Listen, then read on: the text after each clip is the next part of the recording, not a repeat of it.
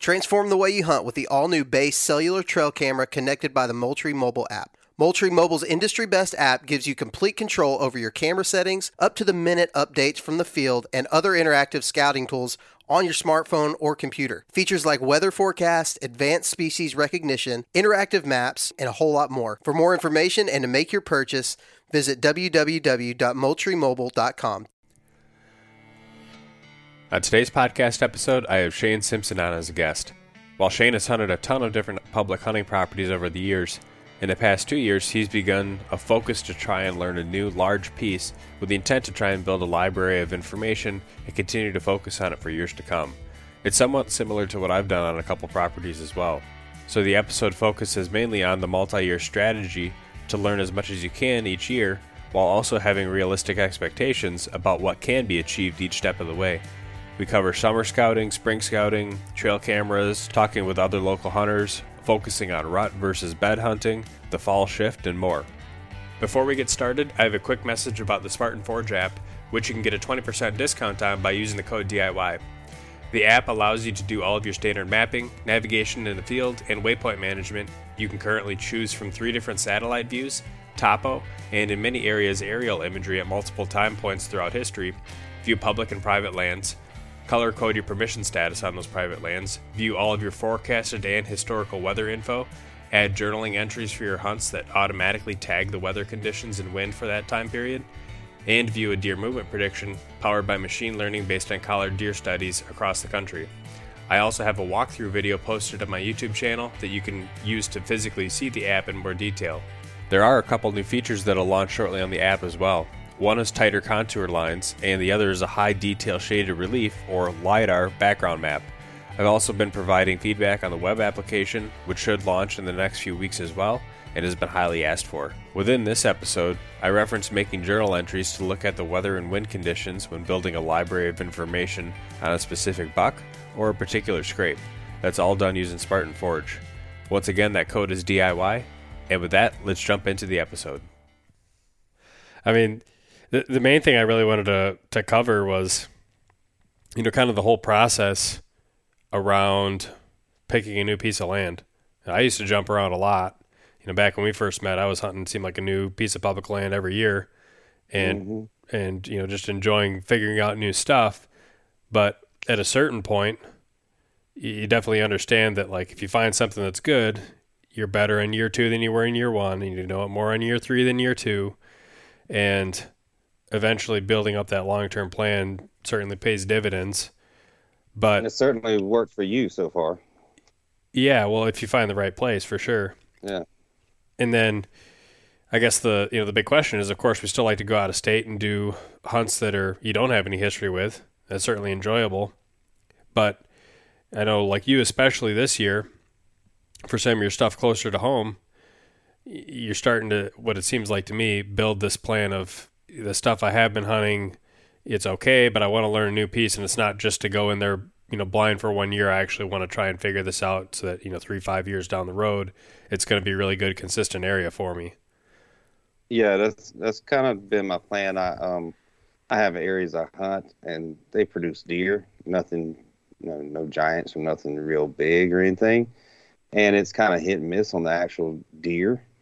And so I started scouting a new area last year. I started hunting it. Only hunted well, I hunted it most of the season. I, I hunted it more than other areas. I'll say that. And I only learned one little small segment of this property. Just kind of walking in there blind, setting up. And so my plan going into this year was to scout it. And it's a pretty big place. And I kind of cordoned off an area that I would concentrate on. And then next year I would work on another section of that property and kind of move around. And so I spent a lot of time this summer I haven't scouted any other properties in Wisconsin or Minnesota. Let me, make sure I'm right about it. I don't think I have been on any other properties. No, I've been on this property every time I've scouted, and I've scouted a lot this summer. And I'm getting to know one section that's about 400 acres. I kind of drew a, you know, a boundary of the areas I wanted. Everything inside of that I want to focus on, and that's been my strategy so far. Yeah, I've definitely seen the same thing that small places are good. And I mean, how many times do you hear somebody talk about like, oh, don't overlook the small places; they can be really good. But on the flip side, it doesn't take much to screw them up, and you have to have a lot of them that you're checking year after year to figure out, you know, which ones are good. You don't want to put all your eggs in one basket there. So I've kind of done the same thing where the bigger pieces, even if the pressure shifts or something happens one year that affects a certain area of it, you can just relocate or, you know, within that same property and find new areas and find new deer or even find where the deer you had been hunting relocated to. And it gives, gives you a lot more flexibility. Yeah, that's that's definitely true. And and I'll I'll say this: one of the things that the reasons I'm checking out new areas, like I'm kind of bored with the areas I've been hunting. I've been hunting them for years now, and they're small and you know they're fairly open, so there's not a whole lot of spots to really hunt. And I just get bored with it. You go sit in a spot, you know, in a tree or some of the same areas I've hunted, and you're like, okay, something may come along, but it just seems like the same old, same old. Um, you know, what you're seeing is what you're going to get most of the times. What I've been seeing, and this new area that I'm scouting, yeah, so far there's a lot more deer sign. There's a lot more potential to, to to have one come in that you know could be a good one. I have a buddy that that has hunted the area in that area, maybe not this specific spot, and he knows that there's some good bucks that come out of there every year, out of this particular piece, just by word of mouth and whatnot. Uh, so there's potential for for there to be some good ones in there, and just like I said, from just scouting all summer and running some cameras, there is a ton of deer on this place, a, a lot of does. Um, there are some bucks. I've seen some decent ones on camera. No giants yet, but um, yeah, it's just a. It's got more cover. It just seems like a, a, a good place to get in there and have some fun with uh, this coming season. And was it just was it just the size and the word of mouth that attracted you to that place, or are there other things about it, habitat wise, that uh, really kind of piqued your interest? Um, there's a little bit of um, mainly the habitat, I guess. Uh, I was kind of um, reluctant to go into it. Number one, a word of uh, a lot of pressure there from you and from others that um, hunt this place and, and, live in the area. Um, so that was kind of, you know, a little discouraging at first. But what I discovered last fall when I hunted the few times I hunted it, was there wasn't a tremendous amount of pressure, at least the areas I was hunting, uh, early in the season. Now I heard there was a lot of people there during gun season, which I imagine all of Wisconsin gets a lot of pressure on their public lands during gun season. But I only seen a few trucks, you know, when I hunted there, and I I killed a few deer there last year. And um, the habitat there's some there's some woodlands, there's some marshes. I like hunting the, the marshes, trying to find the bedding and stuff. And I, I focused on that on my summer scouting, looking for bedding, and I found quite a bit of it. I'm still trying to figure out where the bucks are bedding. I found some buck beds, but I I didn't find like you know you know the pot of gold. I'm, I'm mm-hmm. finding some of this hit and miss stuff, and maybe there it's just after pressure gets there, it pushes some of these deer into these spots. But there was I found two or three beds that I think will be used at some point, and there's some old rubs around it. Now, my latest scouting trip, which was well, not my latest one, the one before that, I kind of broke out of my little 400 acre area that I'd cordoned off to be my focus, and because I knew I, I, knew I was right on the fringe of finding some good buck sign, and and I certainly did when I I moved a few hundred yards outside of it on one end of it. I got it. I got into some good uh, rut sign from last fall. A lot of uh, rubs and scrapes, a, a tremendous amount for one little small area. So I'm getting close to where I think the core of the the buck bedding and buck action is. Um, I, I, believe so. Anyway, I'll find out as it gets into the season. Yeah. So I mean, do you have like a? You're hoping that by like year three, you've got some of that, you know, buck specifics worked out. Are you expecting it could take five years? Are you working on just like smaller chunk for the first couple years, and then once you have that figured out, branching out? What's kind of your long term strategy there? I I think I learned enough this year to kind of eliminate some areas. Um, I definitely learned in the 400 acres that I've, or yeah, 400 acres that I've scouted this summer. I've learned where I could easily or what I think I can easily go harvest a few does at, at the very least, and that's going to be my focus. Um, you know, to some degree, when I want to go out there and just uh, enjoy a hunt, maybe take my recurve. I think by next fall, after some more scouting and after a season of hunting, you know, I'll be scouting as I'm hunting, that I'll have a good idea of what where I could find some good deer action and where I might find some of the bucks and the bigger bucks. Um, I think I'm getting close to it just by basically. I, I think what I ha- what happened is the first area I picked, what looked good to me on the map, is probably not the best area, and it's probably because it looks good on the map to everyone. right. And I and I don't know. I don't see a lot of sign of people. You know, I've found a uh, a few stands hanging up, and, and at least one of them I know is a gun um, stand that someone used during gun season. And I saw a trail camera when I was there last year, but I never ran into anyone. Uh, I didn't see a whole lot of. I didn't see any boot tracks for the most part uh, going in the way where I hunted. And maybe the the people that have been hunting for years have already figured out that that's probably not the best area to hunt. Most of the the vehicles that I saw parked when I would go hunt there were parked in other lots and kind of concentrated, and so leads me to believe that they they know something that I don't. And based on you know, the, my trail cam strategy, where I was I was using my trail cameras like a net, I would encircle areas and saturate an area with you know six or seven cameras for two weeks, and then I'd move them. And as I've moved them around, I've I've figured out where most of the buck traffic is, at least during the summer and in doing that, in doing so, moving around, scouting and moving cameras, I discovered where all those rubs and, and old scrapes are. I even made a mock scrape in one spot. I didn't get any bucks on camera, but I got a lot of does coming up, standing on their back legs and, and working the limb that I snapped to make a, a little licking limb. But I think by next fall, to answer your question, that I'll have a pretty good handle on it. And then certainly by the fall of 2024, um, I should know that area and much much more of the entire track of public uh, better.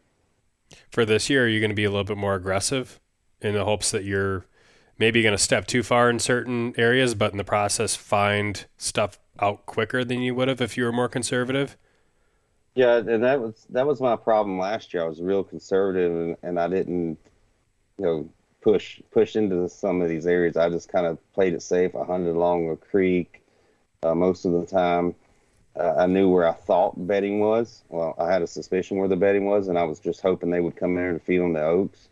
Uh, this year, I've from my scouting, I have about four or five spots that I think could be ideal to catch some early buck movement, early season.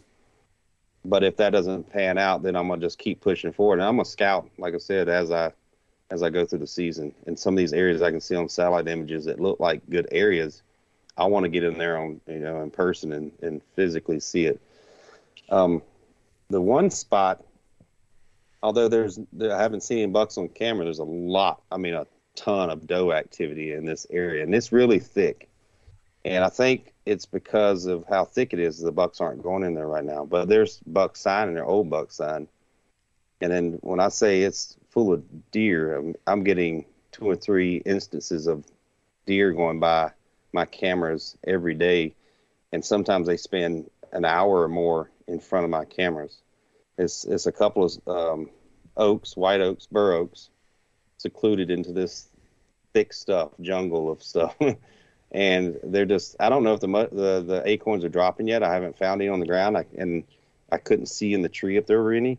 But the way these deer are hanging around in front of the cameras, it it, it almost looks like they're searching for acorns but they're also uh, browsing on on the green vegetation that's in there.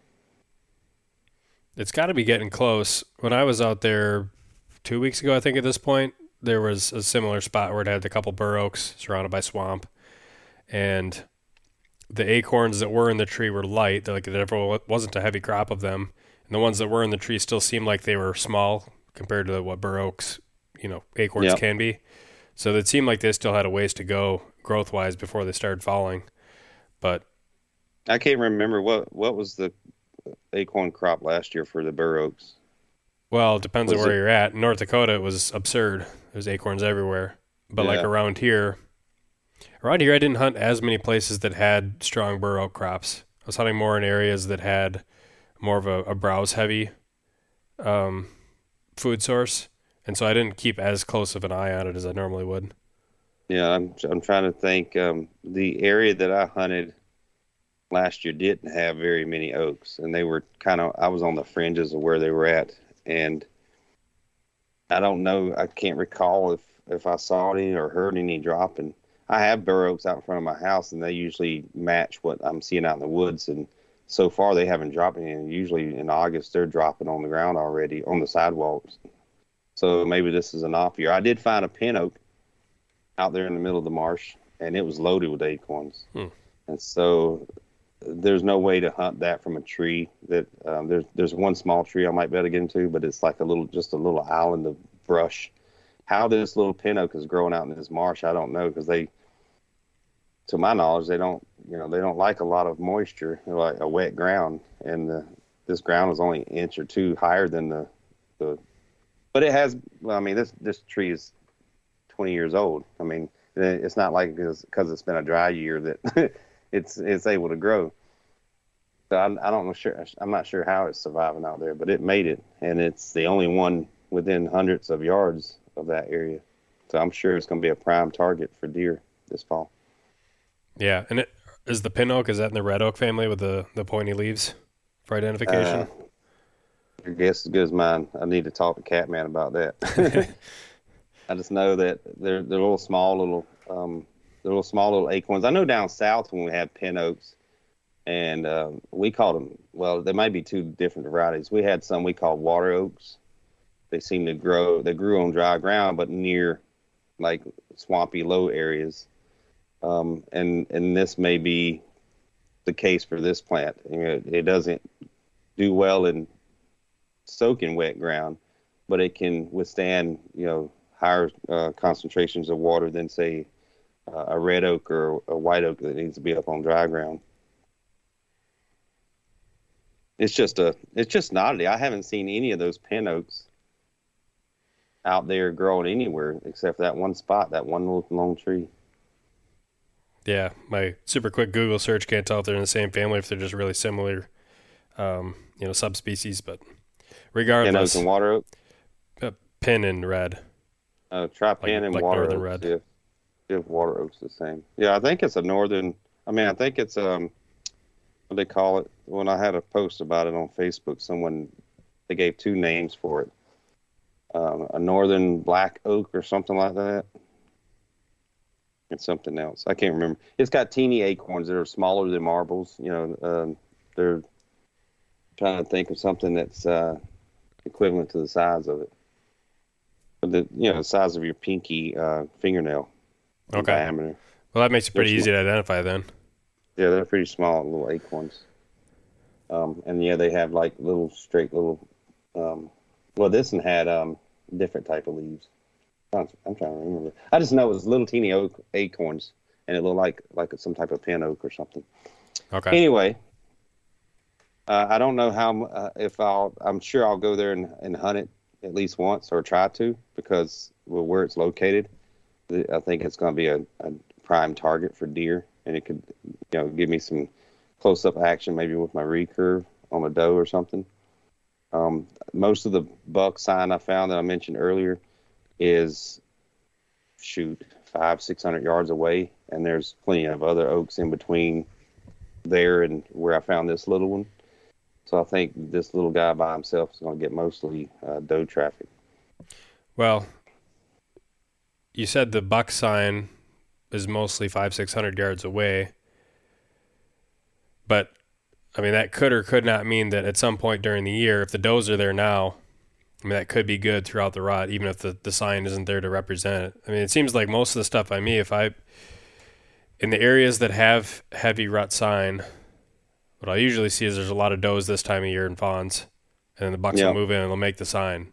So there are other areas where the does are there and the buck sign isn't there.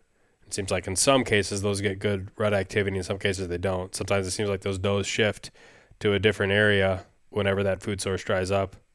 Well, I'll, I'll tell you what I why I say that, and from what I seen last year hunting, and from this year, last year, a little, little bit of scouting last year, and then all the scouting this year, it seems like the buck traffic, or most of the sign, runs, let's say north south. And where I found this little oak and this, and then all these does is way off to the uh, west, Mhm. right? And last year when I was hunting close to the rut, I was setting up my stand. I had a doe come in and a buck was chasing her. He came from that area of all that buck sign. But then he stopped when he got to where I was at. He snort wheezed at the doe and she just kind of headed off to the west and went towards the where that little oak was in that area where the bedding and stuff is out in the marsh. He just kind of turned around and, and went down the creek, right, to the south. And so, you know, that right there was a clue that where he came from. And then I went and scouted it after I couldn't find what I wanted to find in that 400 acres. I went over there to scout that, and that's where I discovered a lot of the buck sign. And just looking at satellite images and, and where I'm finding, you know, if you follow the sign rubs and old scrapes, they kind of form a corridor.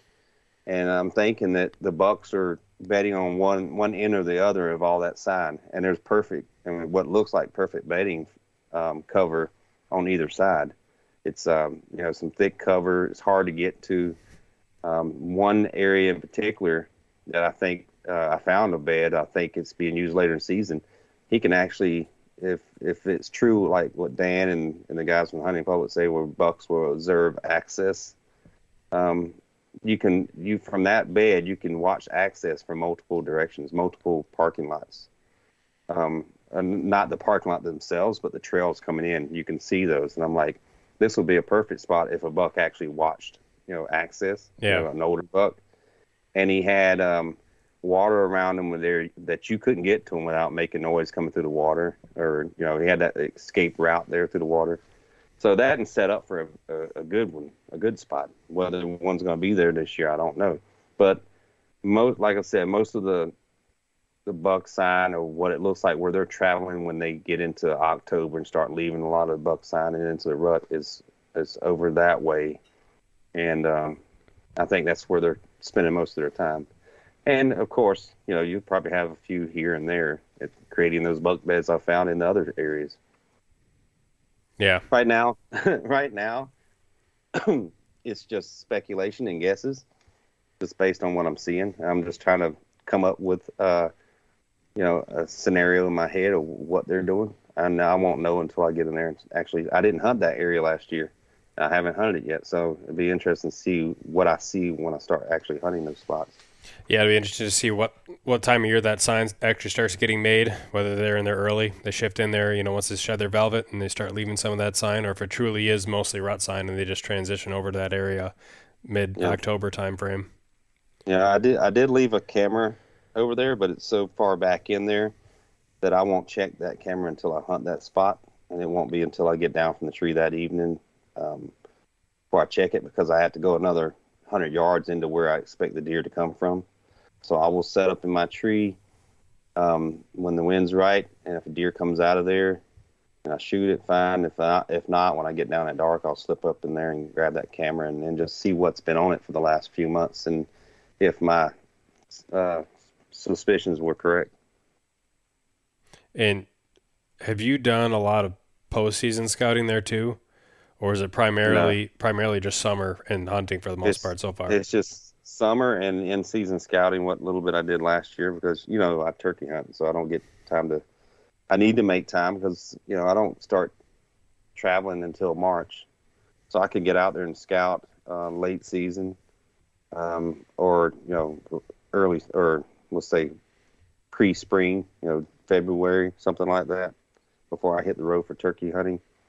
I would certainly love to get out there and scout. I, I know I see your videos when you're out there and it's you know spring light, but there's still snow and ice, and you're finding buck beds and, and sheds and whatnot. It'd be nice to get out there when there's no leaves on the trees and be able to see exactly you know what it looks like out there and see farther. Right now during the summer it's so thick you can't see ten feet in front of you. yeah. So it's it's a totally different view from what it's going to be like later on. Yeah, you don't have a big window because it's like by the time the snow melts, you're starting to leave down south to go chase longbeards. So yeah, like maybe a week or two of prime scouting, unless it's a low snow year. Yep. Yeah, and I spend. I'm a procrastinator sometimes. I have a lot of turkey hunting videos left over from last spring, and I'll start editing those. You know, in order to post those this coming spring. And last year, I'm gonna try to avoid doing it this year. Last year, I kept putting it off because I was doing other things until I, till the last minute, and, and then I was trying to finish editing videos before I hit the road. So I didn't have a, you know, any free time. What free time I had after my regular job, I was editing videos. But I'm gonna try to keep that from happening this year. Yeah, and I think one thing that will probably, I think at least for me, it's been helpful so far. I imagine it'll probably be the same for you once you start getting the same amount of data. Is like the newer place that I had started to learn. I now have a couple of years of historical trail camera information, plus the hmm. the time spent in the woods in the fall and the the spring scouting and the summer trips. And so it's like every time I go back out there, it's like go out there, learn, pick off some place that I hadn't learned yet, or maybe recheck out some area that was really good during the season, but I just was kind of, you know, dancing around trying to, you know, hunt smart. Whereas now in the spring was my time frame to really like pick it apart and kind of grit it. Um, but in terms of the trail cameras, like what I've done so far this year is for the bucks that I have relocated that I had pictures of last year and even the year before in some cases. Now I'm going through and making journal entries to tie like the um, the date and the time that the photo was taken and the location with the weather, and then I can Yeah. like categorize that by buck. Like uh, this buck, you know, I had pictures of him like all these different different instances throughout the year, whether it was during the rut or early season or or late season or whatever. Um, and for some of them, it was like really consistent. Uh, like there, there's one buck, for instance, that I haven't confirmed that this one's still alive, but starting October 16th, I started getting photos of him in a certain area, and then it was like I think he daylighted like five, five or six different times in like a two week span. Which obviously he's not going to go past that trail camera every day, so that was like a lot of Yeah. daylight sightings, which meant I was probably close to where he was bedding at that given time. And then there's there's some of these scrapes that would light up, and it was like you had good buck activity on this scrape between let's say October 25th through like November 5th. But if you wanted the biggest ones, it was like three days. December, like October 26th through 28th on this scrape, it was like you had four different mature bucks. And like some of them you didn't know where they came from, some of them you did. But it was like that if you wanted to be there, that, was late the in the season, huh? yeah, yeah. Like that was the time to be at that scrape. But then like another scrape on a different end of the property might be a different time frame. And I think from t- just talking to people who especially have hunted some of those bigger woods type areas, it, it can be related to like when a doe in that that doe group will start to go into heat. And so it's a good likelihood if that doe's still alive, especially you know those that same time frame that was really hot the year prior could still be the same time like this following year. Yeah, she'll she'll probably cycle around the same time this year, and could and it could uh, cause the same you know type of buck traffic to happen. Mm-hmm. And and you said December? No, October. Oh, I thought I heard December because your audio kind of broke up a little bit. And I was like, Oh. wow, that late in the season? But on on the December side of things, so that brings up another good point. I think it would be very applicable in the place that you're learning. There's there's places that have you know denser cover, and they don't have a lot of food. They have some late season like woody browse type stuff, but there's not a lot of like you know forbs and broadleaf plants and stuff that they're eating right now. And mm-hmm. so last year, and I went out in the snow in like December and dropped a camera on a trail that was, you know, near one of those areas. And it was like nearly every day I'd have pictures, sometimes does, sometimes young bucks, sometimes older bucks, sometimes at nighttime, sometimes, but it was like a heavy, heavy traffic area. And now I have a camera in that same spot just to kind of see like, okay, I'm assuming, like I know it's good late, but when does it get good? And like what I've noticed so far this year is it doesn't get much activity right now. Like a couple does, you know, maybe once a week. Yeah. Um, and my theory is that for that spot, it's probably post rifle season is when it gets good there because that's where they get one of those areas they get pushed into. But prior to that, they have no reason to go back in there. And so that's like another one of those those things you're never going to figure that out on year one. But by year two, year three, you start to put that that puzzle together. So it's like, okay, maybe by year five, I'll have spots that I'll have this library of scrapes, and I know when the best time to hunt those scrapes are. And even if I'm getting nocturnal pictures in mid October of certain bucks, okay, now I know that those bucks might start hitting it through that three day window during daylight. Mm-hmm. And then late season comes around. Now I know where some of those deer start to shift to. Like one of these bucks that I did relocate in December, I ended up getting photos of him in a certain a certain region I don't know. I probably had three or four daylight photos, which is not much over a course of a month, but it's enough that he's spending you know a good amount of time there. Yeah. And so I can go in there, you know, boots in the ground and read the tracks and be able to you know hone that in quite a bit more.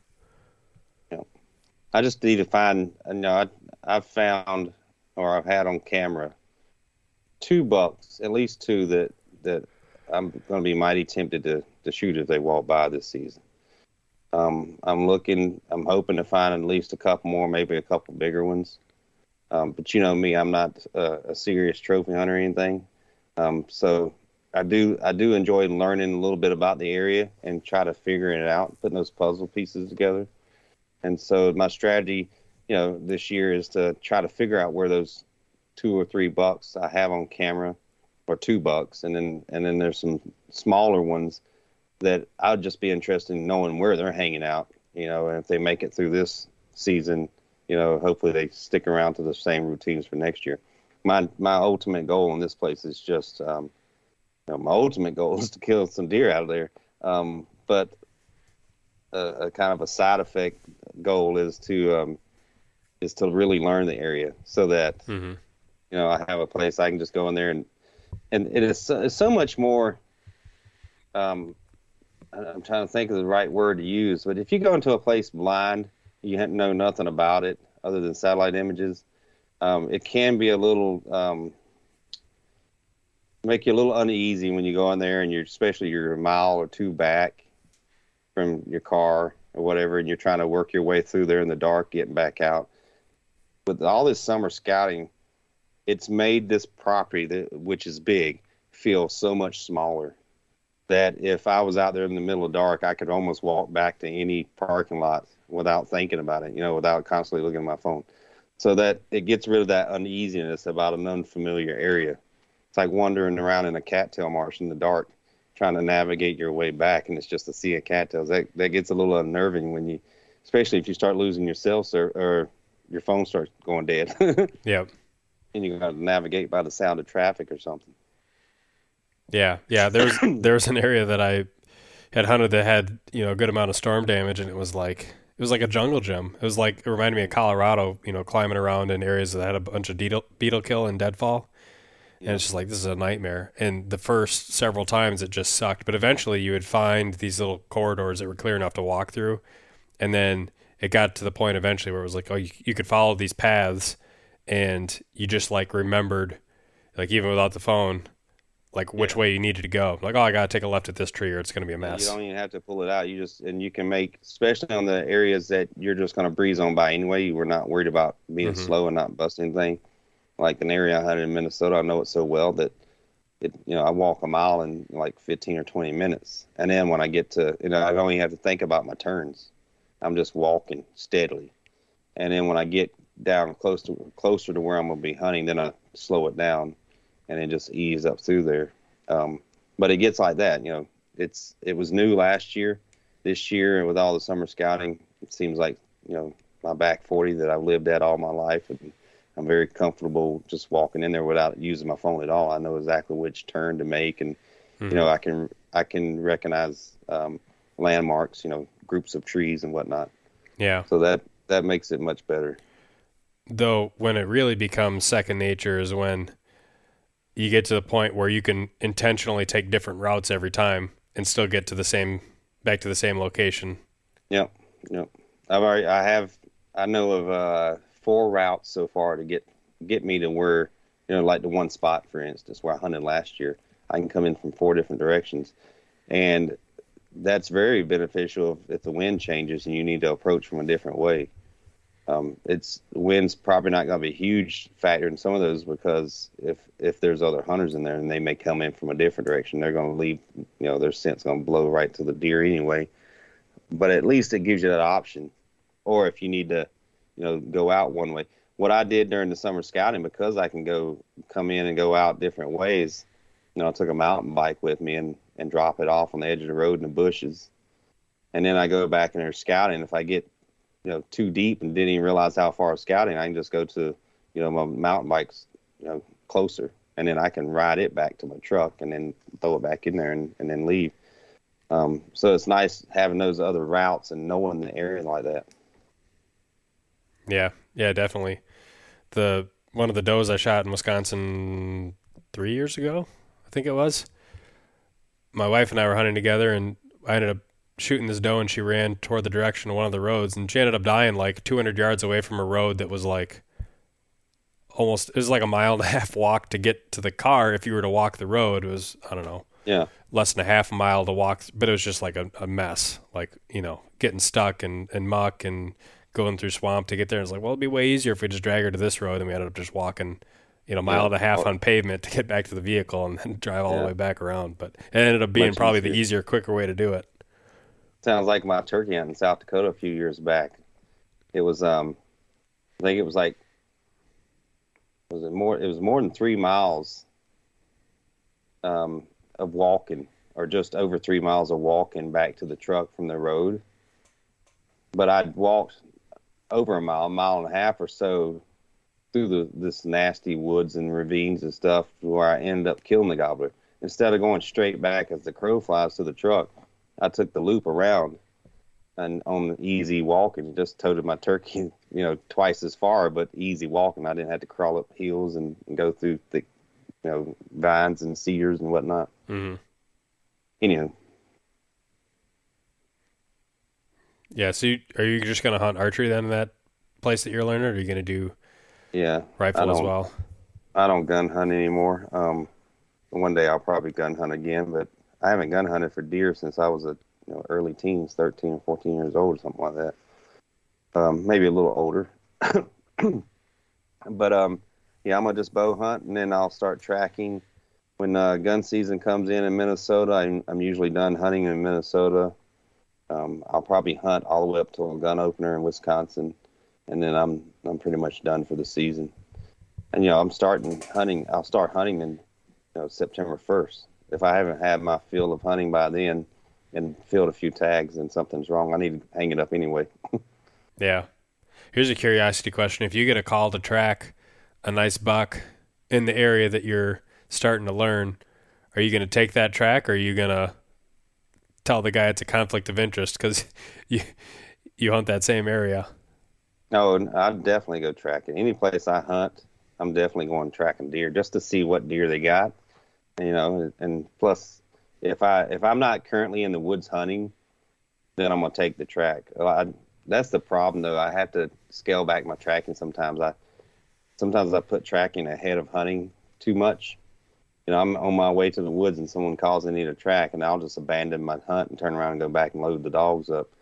Uh, last year, I tried to scale that back a little bit. There's plenty there's plenty more trackers now in Minnesota than there used to be.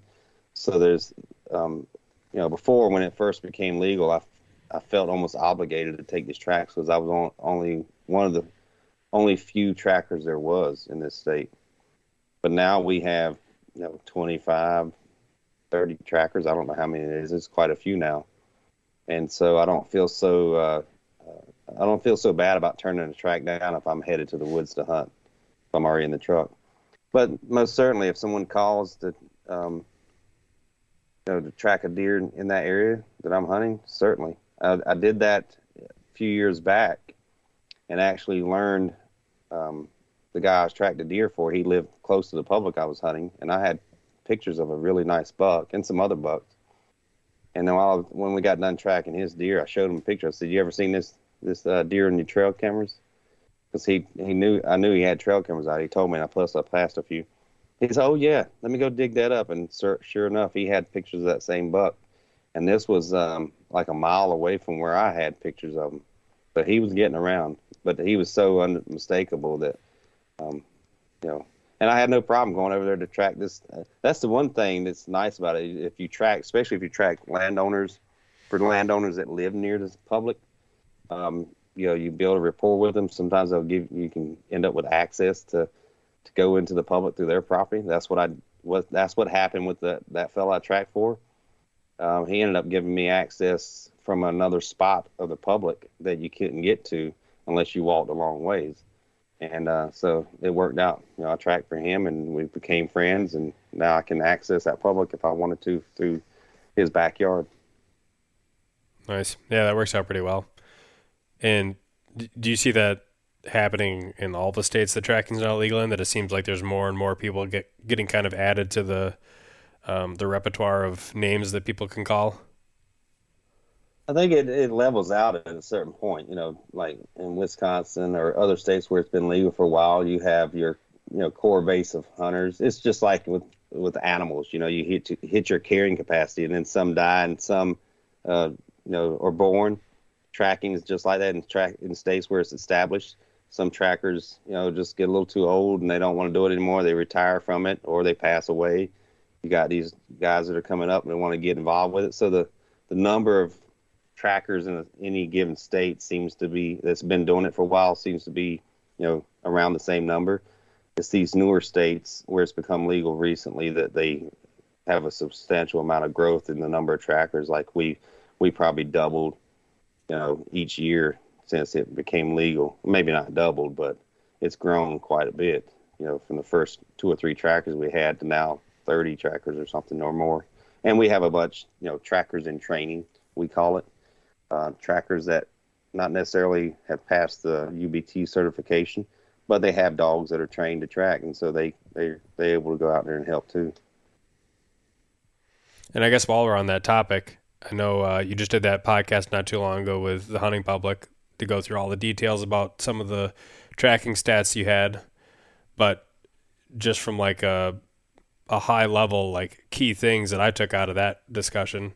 Um, and certainly, if people are listening to this, go check out that podcast and get a lot more in depth details. But it seemed like the key takeaways for me is if you're if you have a poor shot and you know you might need a dog, like it's it's better it's better to back out as soon as you know you're going to need a dog rather than grid searching. Grid searching was like the worst thing you should, could do. Yeah, it should be your last resort in any situation. Grid searching. When you get to the point of grid searching, um, and I know there's some guys out there that have dogs that can work their way through grid searching, but even with those dogs, grid searching um, seriously happen, uh, hampers uh, their ability to, to, continue the track. Uh, ha- um, I know with Cali, we uh, our success rate dropped down like what 15 or 20 percent success rate recovery rate on tracks that have been grid searched. I mean, it dropped substantially. Where if it hadn't been grid searched, it was like a 60 or 65 percent recovery rate. It just and the same with pass throughs also. If you get a complete pass through uh, with your arrow, if you're bow hunting, um, those had a higher, much higher recovery rate than non pass through shot. Uh, so those are the biggest things I've seen when it comes to tracking deer. Get a pass through and don't grid search, and your odds of recovery go way up, especially if you're using a dog. Mm-hmm. And I mean, well, it, obviously using a dog when you don't grid search, but a pass through is great either way. Right, right. And it seemed like if you had a pass through, it didn't really matter what kind of head you were using. It was good in in any scenario. Yep. And if you didn't have a pass through, then your odds were better with the mechanical but it's still better yeah. just to get a pass through, like with whatever yeah. your setup is.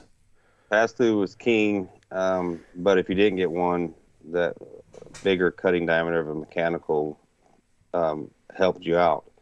But on the flip side of the coin, the reason you probably didn't get a pass through some in some cases was because you had a bigger, wider cutting mm-hmm. diameter blade. So it's it's you know a little bit of this, a little bit of that. You kind of had to pick which one you wanted to go with. You can go with a fixed and have more pass throughs, but with a fix, you have slightly lower recovery rates than mechanicals because of their bigger diameter, but you also had less pass throughs, which was, you know, you could look at it either way right. you wanted to, you know. But the main goal was get a pass through and you have good odds and, and don't grid search if you're going to have a dog in there. Yeah. But it seemed like it was okay generally if guys just like walk down straight line along the trail themselves until Yeah. they got like 80 yards and like ah this wasn't the, the shot that I thought it was. Yeah, they could even go 200 yards, whatever, as long as they just, you know, follow the trail, stopped at Last Blood, marked it, and didn't wander all through the woods and then just walk straight back out. Um, it didn't really seriously affect the, the track. And we actually had better recovery rates on those than we did with um, a clean track where they didn't even track at all. And my speculation is those guys that didn't track at all knew they made a bad hit. Mhm. You know, they might have hit it in the leg or they may have hit it, you know, high in the back or high in the shoulder. And so they didn't even bother tracking. They just called a dog. And that those are, you know, low odd recovery tracks. Whereas the guys that tracked but didn't grid search, they thought they made a good hit, which they they made a lethal hit. They just ran out of blood for whatever reason. Maybe an intestine clogged the hole or a chunk of lung clogged the hole. And so we had slightly better odds of recovery on those but the the key takeaway was keep the track as clean as possible. You know, don't grid search. Yeah. Yeah, that was really interesting to look at those at those numbers and, and see some of those characteristics, which it seems like it's becoming more and more common knowledge now. But certainly I think there's at least more than it was a few years ago, but there's still I think and I'm uh, hoping we're hoping to build a, a, a database on uh, data collection to to get you know more numbers to kind of confirm or or see what the trends are. There's a form on my website right now that if even if you didn't call a dog to come track your deer, I mean you can look back at like the, the track for your deer in North Dakota and the one for mine in North Dakota. You can submit that into the form if you still remember all the information. You know the the time you shot it, how how long did you wait, where you hit the deer. You know, ask all those relevant questions like I would ask uh, somebody's going to track for, and then it's set for you didn't track with a dog, and we can we're gathering information through that, and we're also going to be gathering information as we take tracks this year from other trackers. Anytime someone comes to our, our group to need a tracking dog, and you know we may end up with a thousand new sus- submissions. You know, tracking uh, data points versus my 151 that I have now. So this will greatly increase the data set that we, we have to work with. Yeah, yeah. I think that the more more data we can collect on that sort of thing, I think that just helps everybody out. Even if it, it could be somebody who's has no plans to ever you know call a tracking dog, but the information gained from both the you know collection of bad hits, what's the best and worst case scenario, plus all the the good hits, and try and you know look at the entire population of data itself. hmm But yeah, I'm I'm pretty uh, excited right now. I mean, Yeah, it's only two more weeks and we're going to be hunting. yeah, I Something mean, like that. Is it two weeks? two weeks and two days. Yeah, I'll be I'll be uh, scouting and glassing uh, in uh, the 28th of August. So however far that is, less than two weeks for me. Yeah. Right. Yep. Yep. It is. So I'll I'll be on the road to my destination in less than two weeks, and then I'll actually get to hunt in just over two weeks. Yeah. Hopefully the weather's not going to be too bad for you. Uh, I think it'll hopefully be a little bit cooler where I'm going, but the uh, my plan for that opening week is just basically show up like the day before and uh, just speed check some spots that I know can be good, but just kind of from the periphery and just see what the sign looks like, and then you know dive into to different pieces depending on So whatever how the long? wind is. How long are you gonna be? How long are you gonna be hunting? Are you taking that Um, weekdays it, off? It'll be close to a week. Yeah, I'll take some weekdays off. Um, but I won't. I won't stay there for an excessive amount of time purely because I know that if I don't fill that tag that week, it's not that big of a deal because I can always go back later in the year, and it may be easier even in some of those later times of the year. Well, if I fill my Nebraska tag pretty quick, I'll run up there and, and, and join you in camp. Maybe cook food. I won't be getting a tag, uh, and I'm certainly not going to buy another Nebraska tag because those too too damn expensive. But, yeah, I'm looking forward to getting out there and starting hunting. I've been thinking about. I have, I got to get out and shoot my bow because I haven't done that yet. I've been Uh-oh. in the process of between. two Usually week, two weeks shoot- out. yeah, I know that's that's pitiful. Um, we're in the process of replacing some flooring in my house. Um, I spent a lot of time summer scouting, and I should have been spending some time shooting.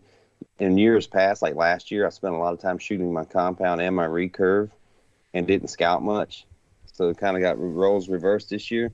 The problem is there's so much stuff in my garage right now. There's flooring and there's stuff carpeting stuff we tore out, and I got to get to the dump. And there, there's an old bar in there that we ripped out that I can't even shoot my bow. I can't even get to my target. I can't even get to my mower to cut the grass. so I got to get that knocked out here in the next day or two, and uh, start shooting and make sure everything's good to go. Um, but I always have my recurve as backup if my bow's not up to par. Yeah, just yeah. have to limit my range. That that's always an interesting discussion topic from the standpoint of what's your weak link. Is it your archery? Do you, you know? Do you tend to get a lot of opportunities and screw them up, or is it the flip side where maybe you're good enough from the archery standpoint, but you you got to spend more time in the woods, which I think I see a lot on the internet too.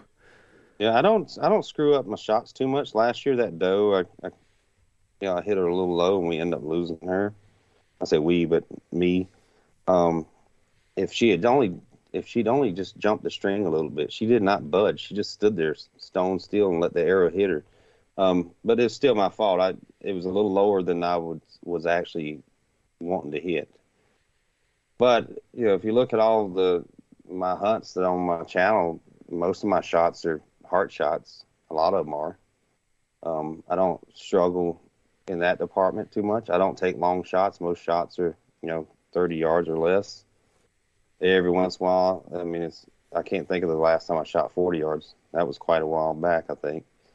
Um, but yeah, I, I don't think that's my weak link. As long as my equipment, you know, I'm basically going to shoot, you know, up until I leave. I'll shoot a few times each day, you know, an hour or two each day, and make sure there's nothing wrong with my bow and it's functioning properly and all the arrows are hitting where I want them to. And then uh, we'll call it good. Uh, but I definitely, I definitely didn't practice or shoot as much as I, I probably should have this year. It just got summer slipped away from me. I imagine most people watching this follow your stuff already, but in case they don't, where's all the places that you uh, post all your content to, both from the tracking side, the turkey side, which obviously you do a ton of turkey stuff, and the deer hunting stuff? Uh, well, you can go to my YouTube channel. Just look up Shane Simpson uh, or Shane Simpson Hunting. You type that in, you can find my website, ShaneSimpsonHunting.com. Um, you get a lot of I think, uh, useful stuff on my website. And you can find my YouTube videos there as well. And like I said, we've got a data collection form on my website. There's uh, tutorials for turkey hunting, calling. There's deer tracking videos. You know, you name it. It's all kind of combined on my website with some additional info and additional. Um, uh, what's the word? There's uh, additional content and stuff that probably would interest people. Uh, but if you're just interested in watching videos, you can go to my YouTube channel. I'm also on Instagram and Facebook and TikTok and all those good things. You know, just search up my name, you'll find me.